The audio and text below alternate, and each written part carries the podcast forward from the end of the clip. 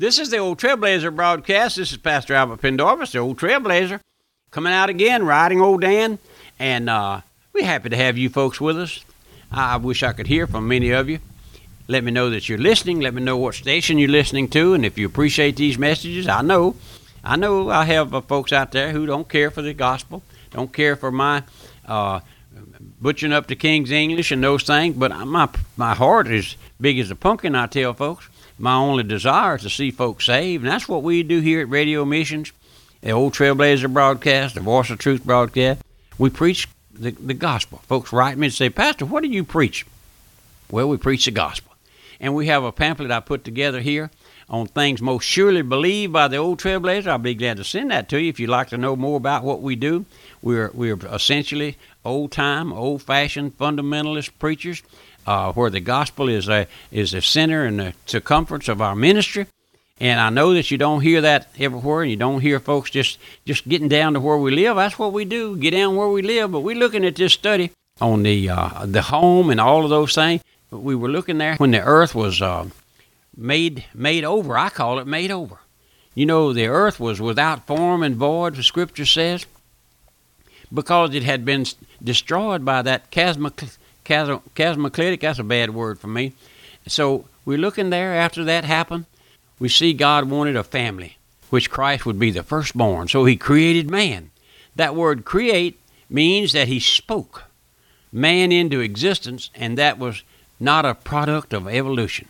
We were looking there in our last study how that how that man won't have the, the gospel, and we we battling that evolution devil now. The theory of evolution, which says that man evolved from lower life, is the most damning, blasting, hellish, diabolic teaching that ever permeated our pulpits, our schools, and our thinking.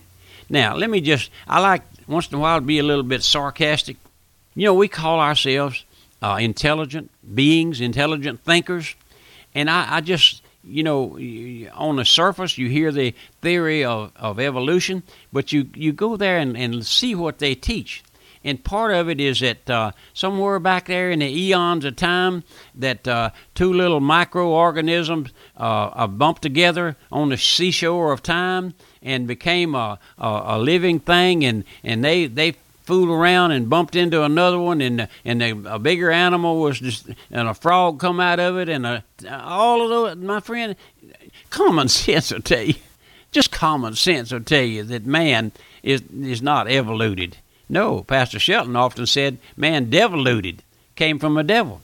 But my friend, God created Adam and Eve. God created Adam and took Adam Eve out of his one of his ribs this is why we have the Antichrist Bible today, because a bunch of those theistic evolutionists tried to translate it and they left out everything about the deity and the virgin birth of our Lord that they could. Man did not evolve from a lower life, man was a direct creation of God. I mentioned to you when my children were in high school or in school, one of the lower grades, one of the teachers sent home a paper about evolution and those things. They wanted them to learn that. And I sent them word back that our family might have hung from a, a rope, but they didn't hang from the tail like a monkey. No, let's let's just be a little sarcastic. Let's just make a fun of that, my friend. And then this other lady who worked at the school, my wife used to be a secretary at the school and had sit down in the morning and have coffee break. And one of the professors was sitting and talk about the Bibles. Her family was real religious. But this girl had gone on to college and gotten a professorship and she uh, she was very intelligent, smart, sweet lady. But she told a group there, she said, "Well, you, I just don't know how much of the Bible you can believe." And my wife told her, "said Well, my dear, you can believe it all." And I tell folks to believe it and be saved, disbelieve it and be lost. Now, let's go back there and look in the second chapter of Genesis. We find there in the seventh verse we have the creative act of Genesis there in Genesis 1:27 described, "The Lord God formed man out of the dust of the ground and breathed into his nostrils the breath of life, and man became a living soul." That's one of the most beautiful stories or pictures of how the Lord saves a sinner. Basically, this ministry is all about the Lord saving a sinner. We bring you these studies because they're they're enlightening and interesting, but our basic, our bottom line is salvation. Do you know what salvation is, my listener friend? Have you ever have you ever looked up what salvation? You know what the word salvation means?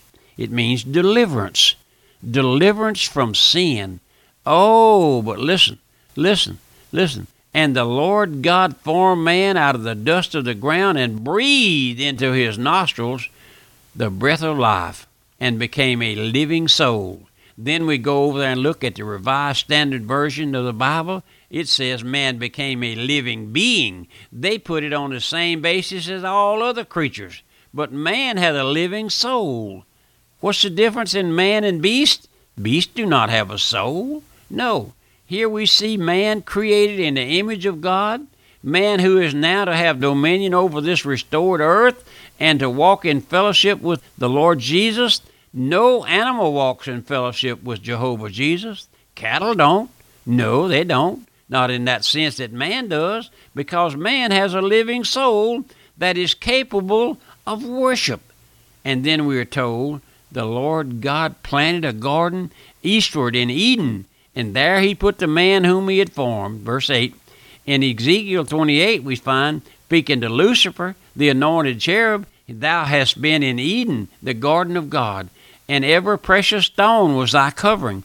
This earth in its original creation was the throne of Lucifer, who is now Satan, and no doubt his throne was located there in the Garden of Eden, a garden which was beautified by all types of special stones.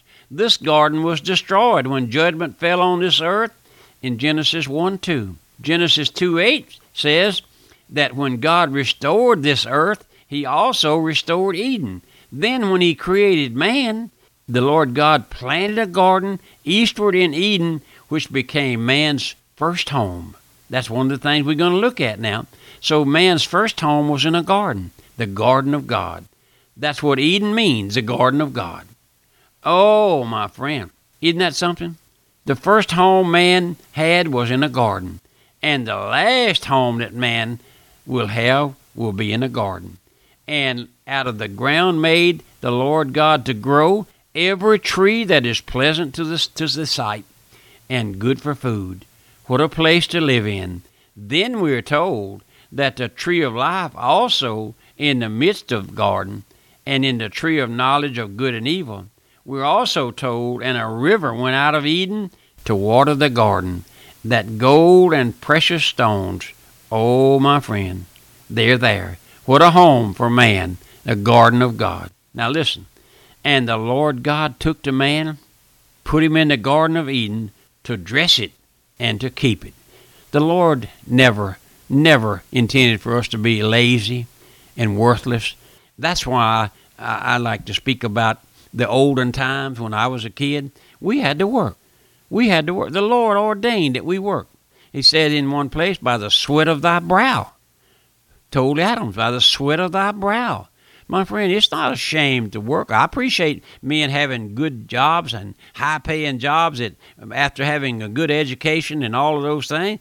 But the vast majority of people that I know of work with their hands. They work, uh, and and I that's one of the things we're going to get to. Speaking about our home, our children come up now without a thing in this world. They're not taught how to do anything. No, no, they don't know how to do anything. And I understand that there's there's places where where families don't have a live in big cities where there's no grass to cut, but they could they could put out the garbage, or they could wash the car, or they could uh, help Mama pick up the clothes.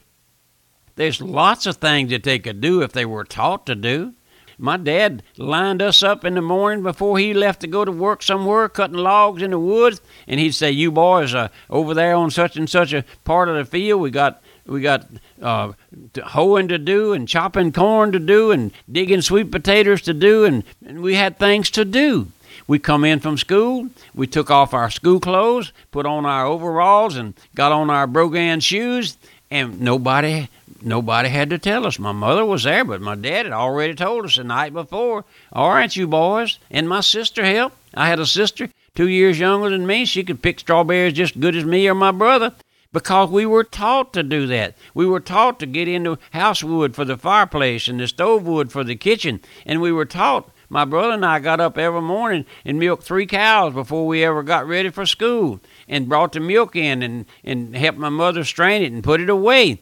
Now, we, we're just ruined. The television has ruined our children. All of these games that they play now, that they spend big bucks on to play those silly games. I know those things, my friend, and I know what kind of world we live in. We're living in modern times. I know that. But, my friend, if we let our children uh, get by, if we let them just lazy around and, and grow fat, and they're talking about obesity, it's because they don't do anything when when I was growing up, I wore size 32 pants till I was 40 years old because I worked hard. Once I went in the office to do administrative work, I gained a little weight. But when I was coming up, my brother and I, he was two years older than me. He and I both wore 32 pants, 32 in the waist, and we didn't have an inch of fat on us. When I went in the Navy, I weighed 150 pounds. I did, but my friend, it was because we worked hard, and it was not. It was not uh, we, we weren't slaves or nothing. No, we just worked hard. That's part parcel of what's wrong with our our our nation, with our children, with our homes, with our families. And you know what? I believe it's a scripture. I'm not sure. Maybe you can tell me that uh, that the uh, idle mind is a devil's workshop. Oh, we have much idleness now today. We have kids coming up now when they get 14, 15 years old. All they study is having an automobile. They don't want an old Model A truck like I had when I was a kid. I hauled beans and berries to the produce house when I was a kid, made a little dollar, a few dollars after I got where I could drive. No, they want one of these muscle cars, these hot cars, and all of those things. But my friend, we we better take hold. If you got children coming up First of all, we're going to get back into it in a study or two. We're running out of time now. And, and I'm, I'm not critical, my friend. I'm, I'm just trying to be honest with you folks. Maybe you don't know a thing in the world about what it used to be. Times was hard during the Depression. We were all poor, and, and my dad scraped a living out of the earth, and my mom worked hard. And, uh, and, and I know we're not going back to those times. I know that. But I'm saying, don't let your children, don't throw your children away. Don't give them everything they could imagine that they want and don't don't don't let them lay out at night and and and, and not know where they are and all of those things. We're going to talk about that a good bit and along the spiritual line. But the old Trailblazer appreciates you uh, helping me with the broadcast a little bit. And if you'd like to write me, I'll send you a copy of that. What we most surely believe. And then remember the old Trailblazer's address, the old Trailblazer, Post Office Box, 1810, Walker, Louisiana, 70785, and my website, radiomissions.org. Until next time, goodbye and God bless you. If you missed part of today's broadcast or would like a recording, the Old Trailblazer broadcast is now available for download to your phone, to your iPad, or computer via podcast. Find out more about our podcast by visiting our website at radiomissions.org. That's radiomissions.org.